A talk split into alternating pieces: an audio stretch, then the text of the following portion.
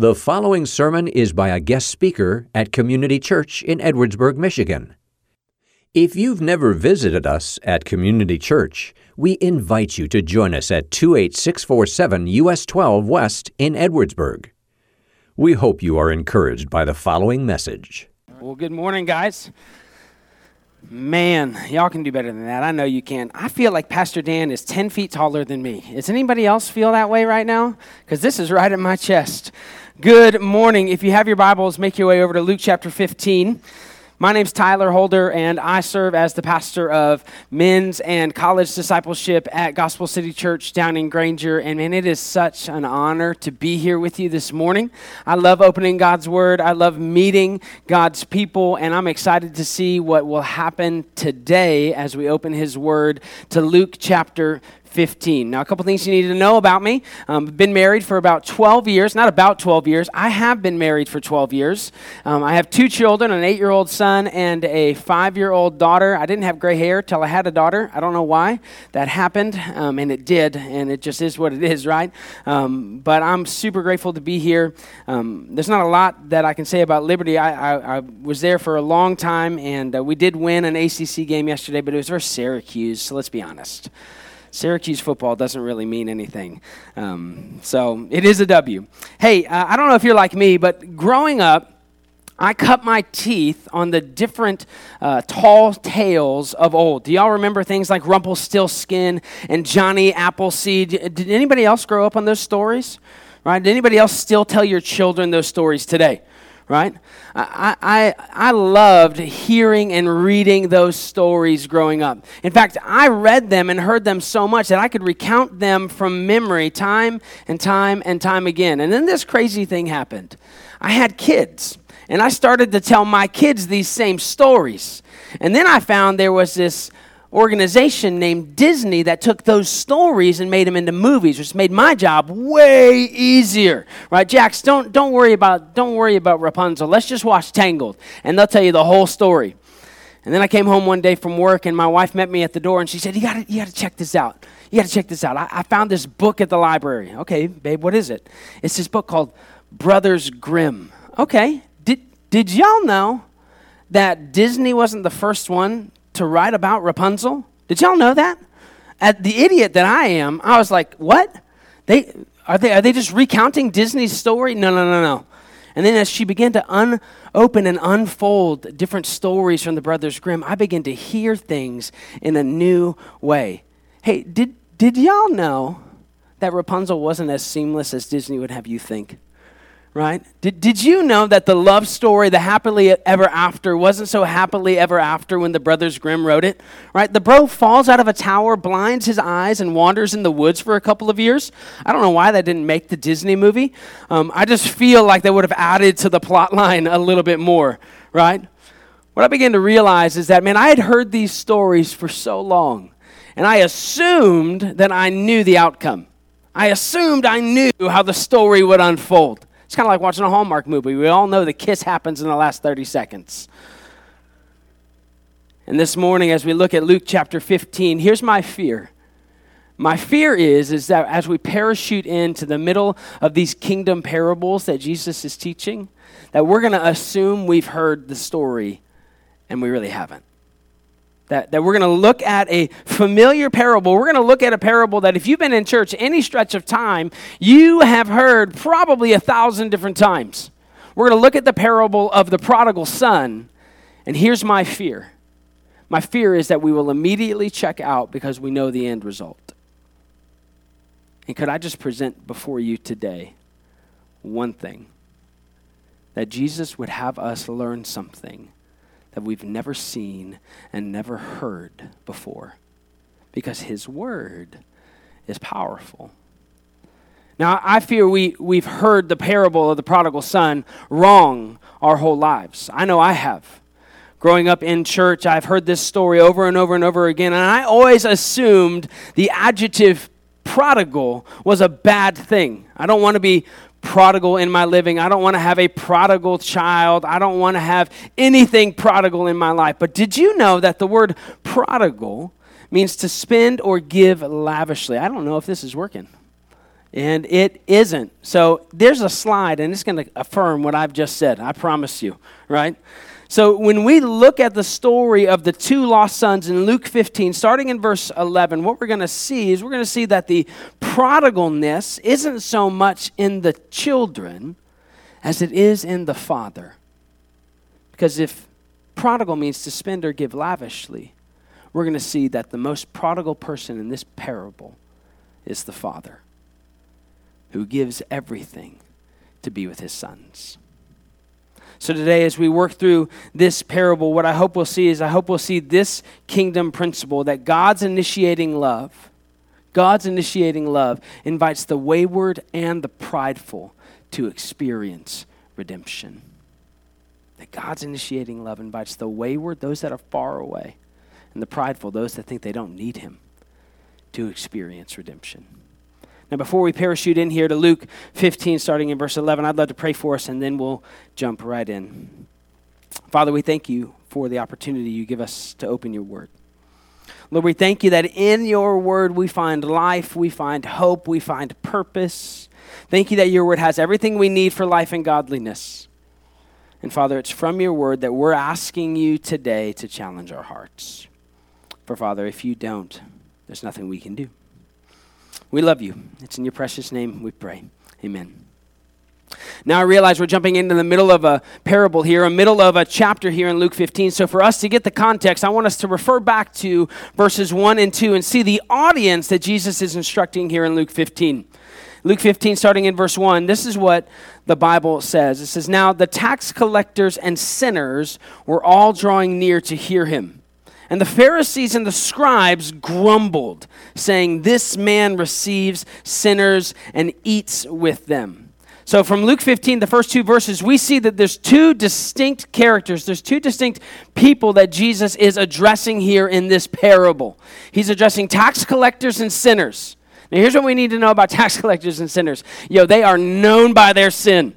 It's that person that walks by you on the street and you know they've had a rough night. Y'all ever been around those folks?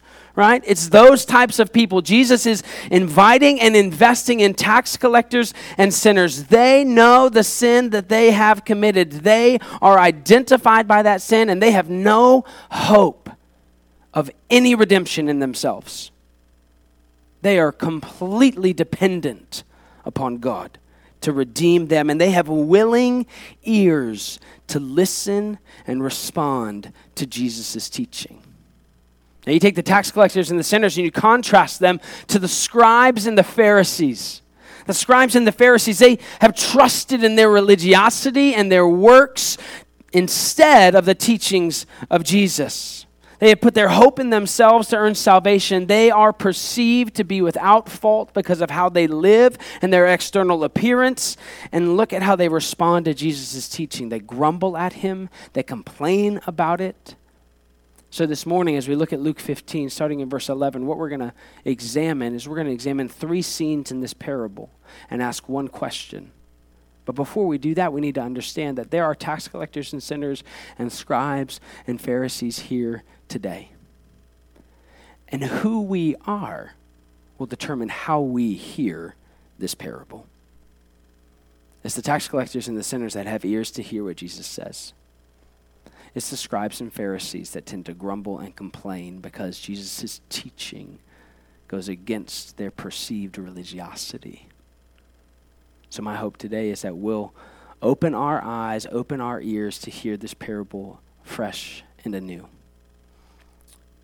Luke 15, jump, jump on down to verse 11, and we'll look at our first scene. The first scene is simply this a scene of reckless living. Notice how Jesus begins this parable. And a parable, by the way, is Jesus using stories and pictures from everyday life to tell us his heart and his ways. Notice what he says in verse 11. And he said, There was a man who had two sons. And the younger of them said to his father, Father, give me the share of property that is coming to me. And he divided his property between them. And not many days later, the younger son gathered all he had and took a journey into a far country.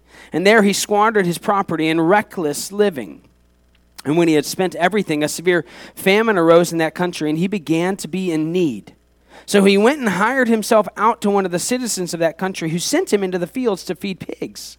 and he was longing to be fed with the pods that the pigs ate, and no one gave him anything.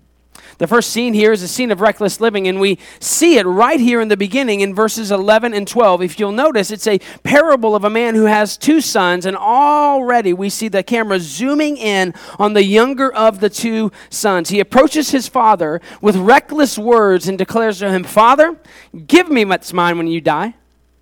He's coming to the Father with reckless words, declaring to him that I don't have any desire to be with you. I don't want you around in my life at all. I only want your benefit. So give me what's mine when you die.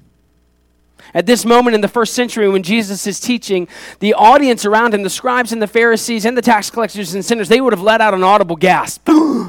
Say, what? Because what this son has just done is entirely disrespectful.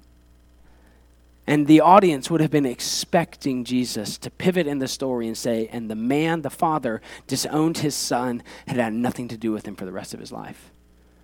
They would have let out an audible gasp because what the son has just done is unheard of, but even more so, what the father does in response is unthinkable. The younger son is buying into the lie that life apart from the father is better than life with the father the younger son is buying into the lie that the benefit of the father is what I desire more than the father himself. The younger son approaches his father. Father, give me the share of property that's coming to me. And he divided his property between them. Verse 13 His reckless words lead to reckless decisions. Notice, not many days later, in layman's terms, yo, just a minute.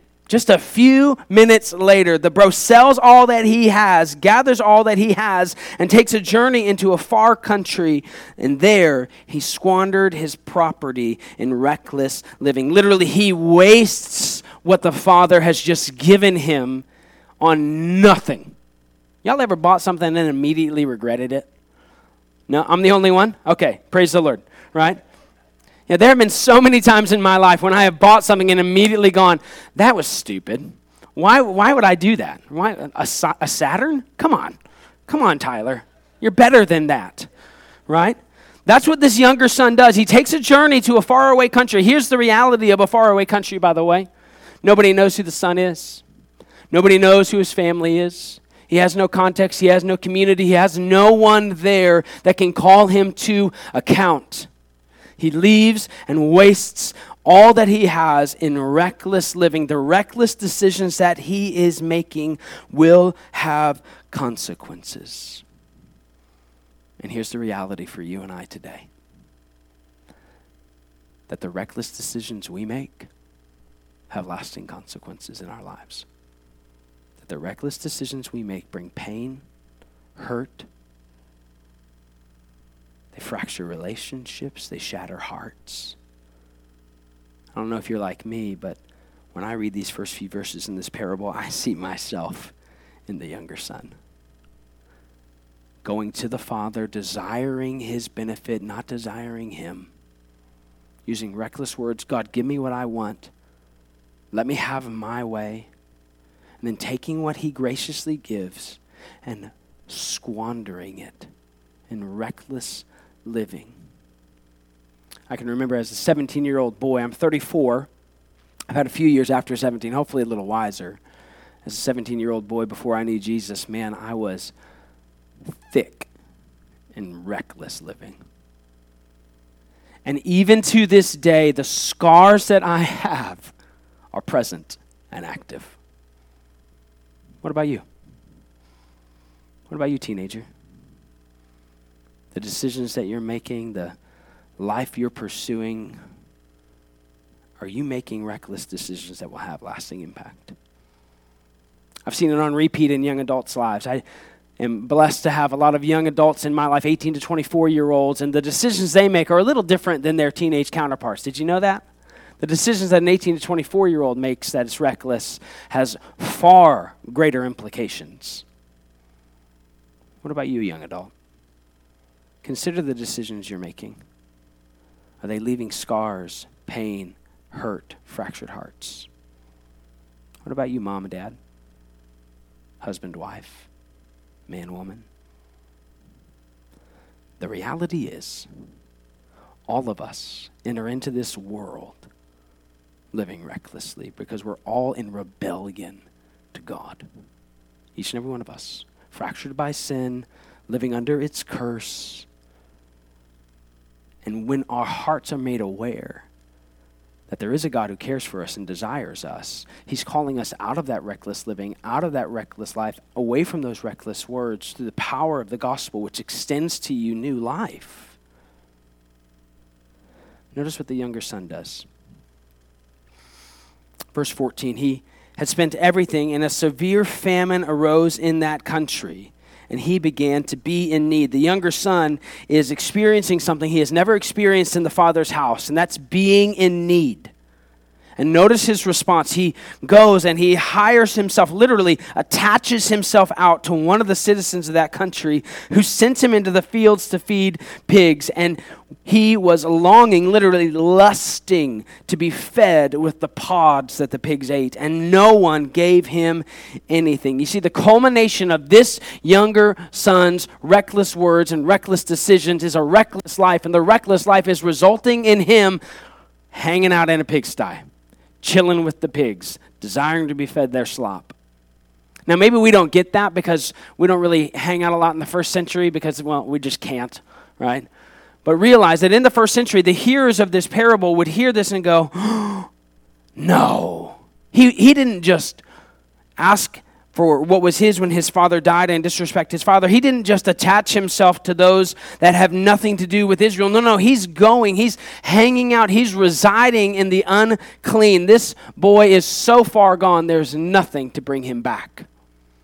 That's what's flashing through the minds of those that are listening to this parable. That's what should be flashing through our minds.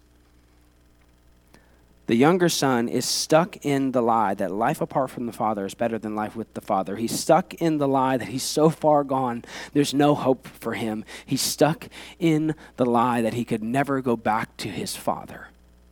Because how could his father ever accept him? Look at what he's done. And at this moment, we enter into scene two, and scene two is a scene of reconciliation. So we go from a scene of reckless living. Notice verse 17, the beginning of the scene of reconciliation. But when he came to himself, he said, How many of my father's hired servants have more than enough bread? But I perish here with hunger. See, the beginning of reconciliation starts, it begins with recognition.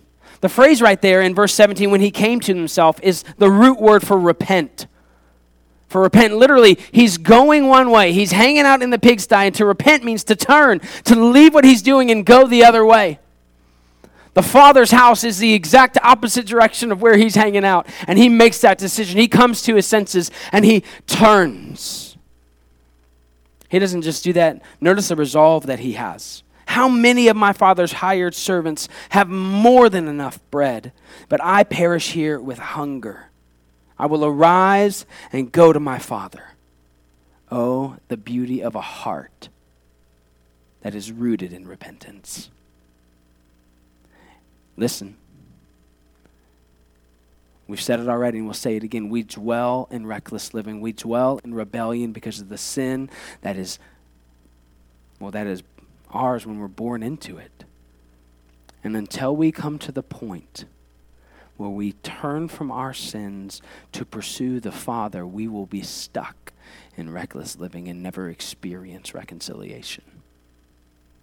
The beauty of the gospel is that the work has been accomplished on the cross. And the beauty of the gospel is that it invites you in to reconciliation through repentance. Oh, that community would be a place marked with reconciliation, marked with repentance, marked with people that have realized their reckless living and turned from it. Oh, may we not be known by how we used to live. May we be known by the life we now have through the power of the gospel. I love what the younger son does. He resolves in his heart to go and return back to the father. And notice what he says in the latter part of verse 18 and verse 19 says, I will go to my father and say to him, Father, I have sinned against heaven and before you. I am no longer worthy to be called your son. Treat me as one of your hired servants. I don't know about you, but growing up, one of the worst things my mom could say to me is, is this small phrase Tyler, we'll just wait till your father gets home. Y'all ever say that to your kids? Don't. It is like torture, right? It could be 9 a.m., middle of the summer on a Tuesday. I've done something stupid. My mom gets real sweet with me. Come here, Tyler. Yeah.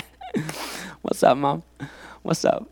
Hey, um, Tyler. Yeah, yeah. Hey, I love you. I know, mom. We're just going to wait till your father gets home. And at that moment, I'm like, no, mom, do anything you want. Like, it doesn't matter. Just, I don't want to wait for dad to get home. And then the next seven hours, you spend rehearsing your story. Y'all do this? No? Okay, maybe I'm the only one, right? And about 30 minutes before your dad gets home, every pair of underwear comes on? No?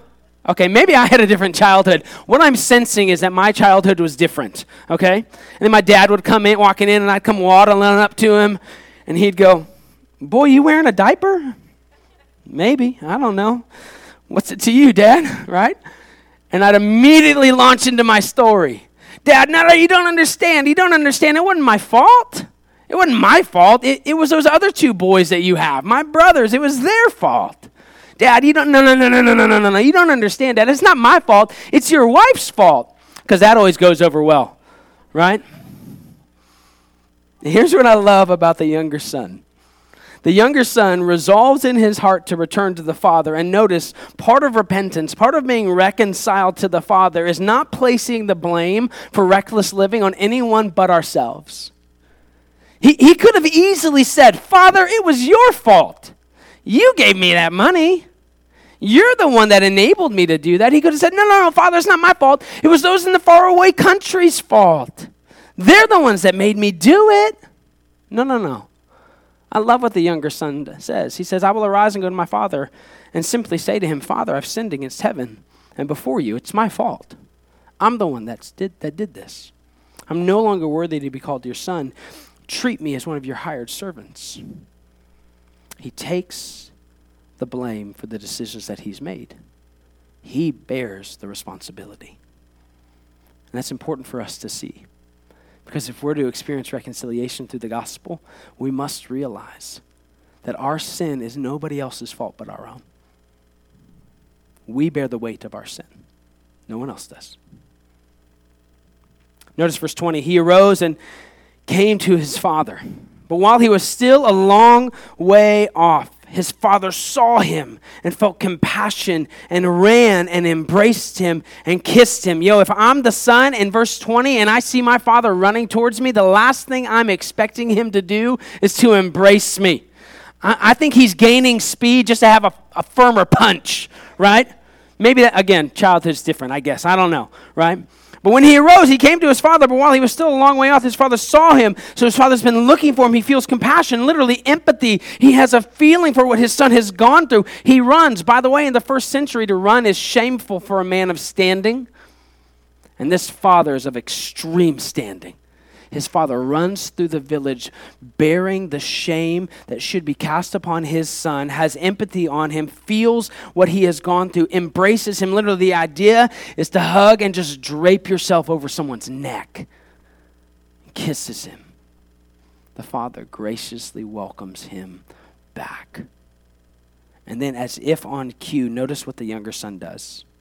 Verse 21 the son said to him, Father, I have sinned against heaven and before you. I am no longer worthy to be called your son. But the father said to his servants, Bring quickly the best robe. It's like he didn't even hear it. It's like he's just sitting there going, No, no, no, I get it, I get it, I get it. I hear you. I know you're back. I know what's happened to you. All I wanted to hear is that, man, you have bore the weight of the decisions that you have made. It's not anybody else's fault. We recognize it's your fault, but hey, I don't I don't need to hear anything else. I'm welcoming you back because you have a heart of repentance, a heart to be reconciled back to me. Quickly, bring quickly the best robe. The best robe is the Father's robe. Put it on him and put a ring on his finger, a signet ring signifying the family that he belongs to. Put shoes on his feet because the younger son in his poverty had lost everything, and now the father completely restores him. Oh, the beauty of reconciliation. Bring the fattened calf and kill it, and let us eat and celebrate. When, when you read verse 23, by the way, think biggest party you've ever seen and then multiply it by 10. That's what's happening here in Luke 15. You can't just go to Meijer and buy a fattened calf. Maybe you can. I've never tried. I don't know. In the first century, you couldn't. There was only one fattened calf. Quickly, bring it, slaughter it, kill it, let us eat, let us celebrate. Verse 24 is so important. For this my son was dead and is alive again. He was lost and is found. And they began to celebrate. In the first century, if a son would have done what the younger son did, they would have buried an empty casket, signifying that the son was dead, no longer a part of the family. If you scan back through the rest of Luke 15, verses 10 and backwards, you'll see that there are celebration after celebration after celebration in heaven when what is lost is found. There's beauty in being found. There's beauty in what, when what has been dead is now restored to life. The Father celebrates because the Son has been brought back. The Son is reconciled. The Son has repented and returned to the Father. In this moment, let's just hit pause and realize that there's celebration today in heaven when what is lost is found, when what is dead is brought back to life. When you and I, sinners separated by God, destined for an eternity apart from Him in hell, hear the gospel, the beauty that God is holy and that man is sinful that God in his holiness sends his perfect son to be the sacrifice for our sins, lives a perfect life, which is crazy for us to think about, bears the weight of our sin on the cross, dies a death we deserve, is buried, and three days later is resurrected, and now is seated at the right hand of God, beckoning you through salvation, faith in him to return. When we return, oh, the party that happens in heaven because what's dead is now alive, what's lost is now found. We see a glimpse of that party here in this parable, and at this point, you should be asking a question. The question you should be asking is this is the parable of the two lost sons. We're two thirds of the way through. Yo, where's the elder brother? Right? Am I the only one asking? You should always ask questions, by the way, when you read the Bible. It's a great practice. This is a question I'm asking at this moment. And just on cue, we enter verse 25 and we see the third and final scene, and it's a scene of rejection. The elder brother comes on the scene in verse 25. He's been where he has always been in the father's house, doing what he perceives is right. Notice what happens in verse 25. Now, his el- older son was in the field. And as he came and drew near to the house, he heard music and dancing. And he called one of the servants and asked what these things meant. And he said to them, Your brother has come, and your father has killed the fattened calf because he has received him back safe and sound. But he was angry and refused to go in. You see, we see a glimpse into the elder brother's heart right here, don't we? The elder brother's heart is a heart that's full of anger. The elder brother's heart is the heart of a scribe and a Pharisee, which trusts in his actions, trusts in his perceived self righteousness, trusts in his proximity to the Father. See, the elder brother, his anger flames because he hears the party, and I can just see his face. If this was a movie, this is what would be happening. The son would be sitting behind the older brother, and he's walking over a really beautiful hill full of wheat that's blowing in the wind. Y'all get the picture, right? And as he's cresting the hill, he hears the music, and in his mind, he thinks, Man, the Father has finally seen it. He finally knows who I am. He's seen my work. He's seen what I've done. I have been in his house for forever, and now he is giving me what's rightly mine. And as the servant passed, he's got the happy eyes. Y'all know happy eyes, right? These are happy eyes right here. Right? And as the servant, hey, come here, come here, come here. And the servant walks by, hey, what, what? Hey, what's going on? Is this party? I mean, it's got to be for me, right? And the servant goes, oh, you didn't know? No, I didn't. What? What, what don't I know? Oh, your, your brother. Yes, my brother, the one I hate. The one that we buried an empty coffin because he's dead. Praise Jesus. Yes, that brother. Yeah, yeah, he's back. And at that moment, he'd go from happy eyes to crazy eyes. Y'all ever been around crazy eyes? type of eyes you don't want to be alone in the room with. Y'all know those eyes, right? and his anger would begin to flame. He doesn't even see the beauty of what has been lost being found. Now, for you and I, our anger is maybe a little different than the elder brothers. For you and I, when we have an elder brother mentality, we don't get necessarily angry when somebody comes to the Lord. Our anger is fleshed out in different ways. When you and I, if we have an elder brother mentality, our anger comes out in things like God, I have been serving you for so long. I deserve fill in the blank. I deserve to be married. I deserve that promotion. I deserve to have kids that just obey me whenever I say. Yo, come on. Really? Our anger is different than the elder brother's anger. But an older brother mentality is just as prevalent today as it is in the parable. And the truth of the matter is, it's really easy for us to spot a younger son, isn't it? Living in flagrant sin, disregarding everything the Father has declared, running from Him, fleeing Him, living in the distant land. It's really easy for us to spot a younger son.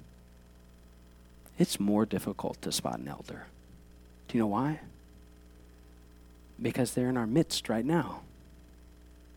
They've bought into the lie, much like the younger son bought into a lie. They've bought into a lie that proximity to the Father means a relationship with the Father. And the reality is is that the elder son and the younger son both are guilty of the same thing, desiring the benefit from the Father and not desiring the Father. Notice what happens though. The latter part of verse 28. The elder son's angry. He refuses to go in. He's taking his ball and going home. And his father came out and entreated him, literally begs him. But he answers his father Look, you can hear the disrespect.